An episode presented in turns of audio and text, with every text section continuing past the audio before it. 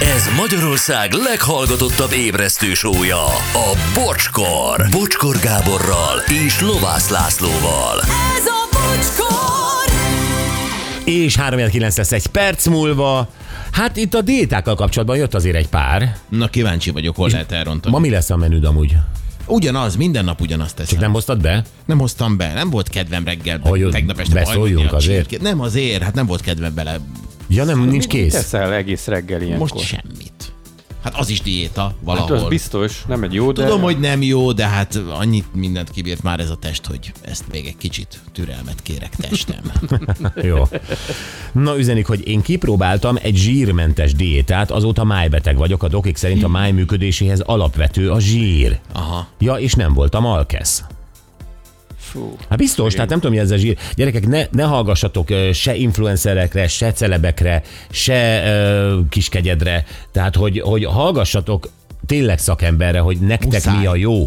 Igen, ez egy összetett dolog, és azt gondolja az ember, hogy ha nem eszik semmit, és elkezd fogyni, az úgy jó, mert ez a cél, hogy fogyjon, Igen. de közben meg kimerül a szervezet Igen. Igen, teljesen. abszolút. A szkeptikusok azért néznek hülyének, ja Pap Zoltán írt, bocs, Mátyás Dombról. Ó.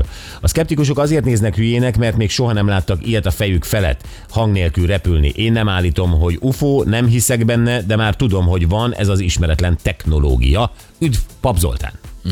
Mi értjük ezt? Kösz... Köszönjük, igen. Zoli. Igen, igen. Anetnek szóljatok, hogy a négyes úton már nincs torlódás. Köszönjük szépen. Igen. Kérdezzétek meg Dombi Tibit, hogy ő hogyan étkezett. Hát Dombi Tibi ö, a mai napig úgy néz ki, mint Ronaldo. Uh-huh. Na jó, de Dombi Tibinek ott van a csaja a Janka, hát a Janka az o- olyan fitness ö, bombázó, ö, olyan étrendeket tud m- mindenkinek, hogy az, az Hát úgy könnyű. úgy könnyű. Ö, De Dombi Tibi mindig így nézett ki, hát mert ő fut, ő annyit fut, mint, a, mint Persze. én autózok. Most is sportol. Abszolút. Figyelj, ugyanazt az időt én is rászánom autózásra. Hatózással. Sziasztok! Kevés plázacica fut naponta annyit, mint CR.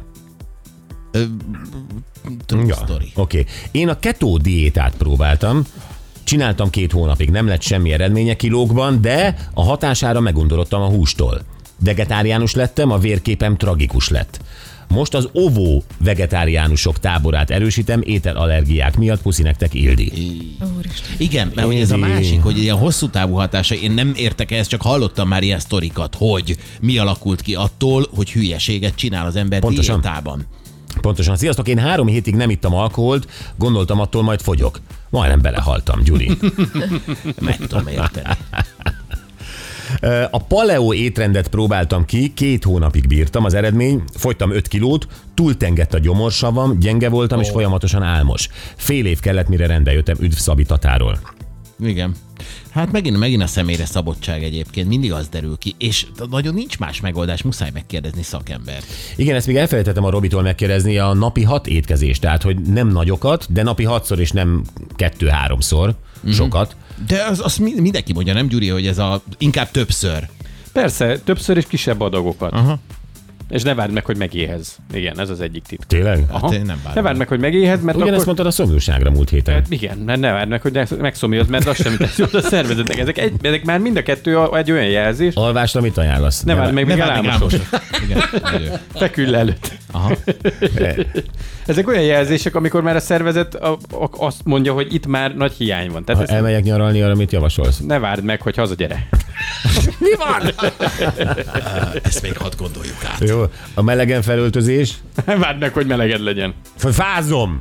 Hát te, ha fázol, akkor felöltözöd, Nem szabad de egyszer meleged megvárni. lesz. Na jó, ez már, ez már túlmegy. Ez már egy magas filozófia. Ez már egy magas filozófia. Igen, hangcsapda lesz. Hangcsapda lesz, és eh, ehhez egy hangot mutatnánk. Laci mindjárt fogja mondani, hogy ah, ha, ha, ha, ha, Nem ez fogom könnyű. ezt mondani, akkor most már azért sem. Nyugodtan? Nem fogom ezt mondani. Ez pontosan egybeesett, hogy pillanatjus első a júli bejelent, akkor még így nézzük, amikor megvagyosan, az ott, amikor mondtam, én egy ö, igaz, pont színhez a karanda Ez nagyon könnyű lesz.